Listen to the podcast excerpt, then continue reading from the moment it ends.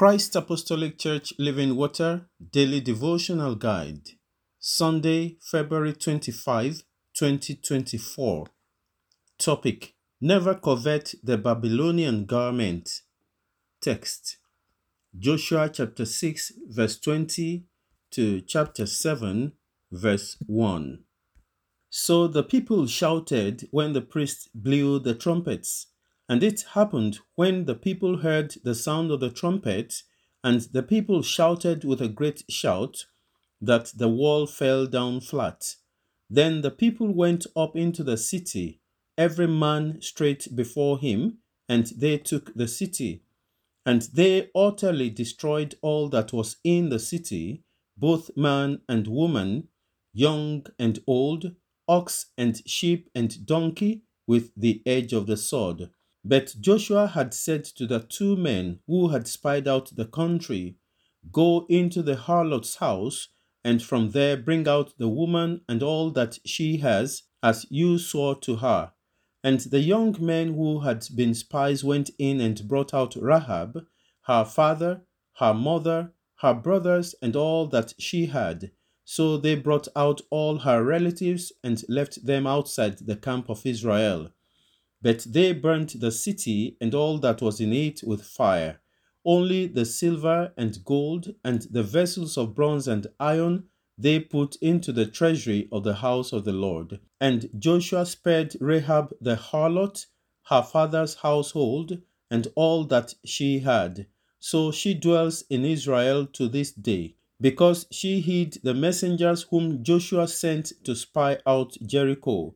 Then Joshua charged them at that time, saying, Cursed be the man before the Lord who rises up and builds this city, Jericho. He shall lay its foundation with his firstborn, and with his youngest he shall set up its gate. So the Lord was with Joshua, and his fame spread throughout all the country. But the children of Israel committed a trespass regarding the accursed things, for Achan, the son of Carmi, the son of Zabdi, the son of Zerah, of the tribe of Judah, took of the accursed things, so the anger of the Lord burned against the children of Israel. Memorize Achan, the son of Carmi, the son of Zabdi, the son of Zerah, of the tribe of Judah, took of the accursed things, so the anger of the Lord burnt against the children of Israel. Joshua chapter 7, verse 1. Exposition The story of the fall of the city called Jericho holds a profound lesson for our spiritual journey. While Joshua and the Israelites witnessed the collapse of the mighty walls of Jericho, the commandment of God regarding whatever was found inside the city was very clear. They were to destroy everything found in the city except Rahab and her household.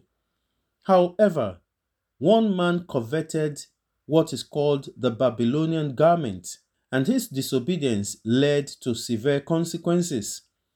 The Babylonian garment mentioned in the Bible was likely an expensive and ornate piece of silk or gold embroidery. Its significance may lie in the Babylonian Empire's prominence compared to the Israelites. Achan's desire for wealth and status is reflected in his choice to take the garment leading to his downfall. But let's think of it. Will the Babylonish garment have been useful in an Israelite's territory? How would Achan have put on such a garment in the midst of the people of God without him being found out? The Babylonish garments represent anything that distracts us from God's commands, such as material possessions, status, networks, networks, and every form of sinful pleasures. The story of Achan serves as a warning to us against coveting the God forbidden things. Read Proverbs chapter 15, verse 27. He who is greedy for gain troubles his own house but he who hates bribes will live. When we allow our desires to lead us astray, then we risk our relationship with God as well as miss His blessings. Joshua's obedience to the instruction of God led to the victory of Israel at Jericho, while Achan's disobedience to the Lord resulted in a tragic defeat at Ai. This stark contrast in results presents a choice for us to make between coveting worldly gains and honoring God's will.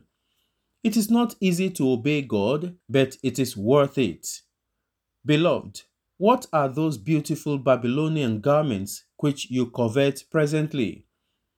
God's grace is ever present to help you overcome every form of worldly allure. Repent and seek God's forgiveness if you are already embroiled in such form of vice, and also ask for grace to continue to look up to Him for the necessary help. His grace is always available to guide you on the right path. Ask for grace. We shall sing from the Christ Apostolic Church Gospel Hymn Book, number 884. Jesus is all the world to me, my life, my joy, my all. He is my strength from day to day. Without him, I will fall. When I am sad, to him I go. No other one can cheer me so. When I am sad, he makes me glad. He is my friend. Jesus is all the world to me, my friend in trials sore. I go to him for blessings, and he gives them over and over. He sends the sunshine and the rain, he sends the harvest golden grain. Sunshine and rain, harvest and grain, he is my friend. Jesus is all the world to me, and true to him I'll be.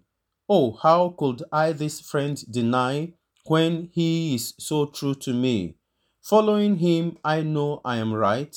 He watches over me day and night. Following him by day and night, he is my friend. Jesus is all the world to me. I want no better friend. I trust him now. I will trust him when life's fleeting days shall end. Beautiful life with such a friend. Beautiful love that has no end. Eternal life, eternal joy. He is my friend.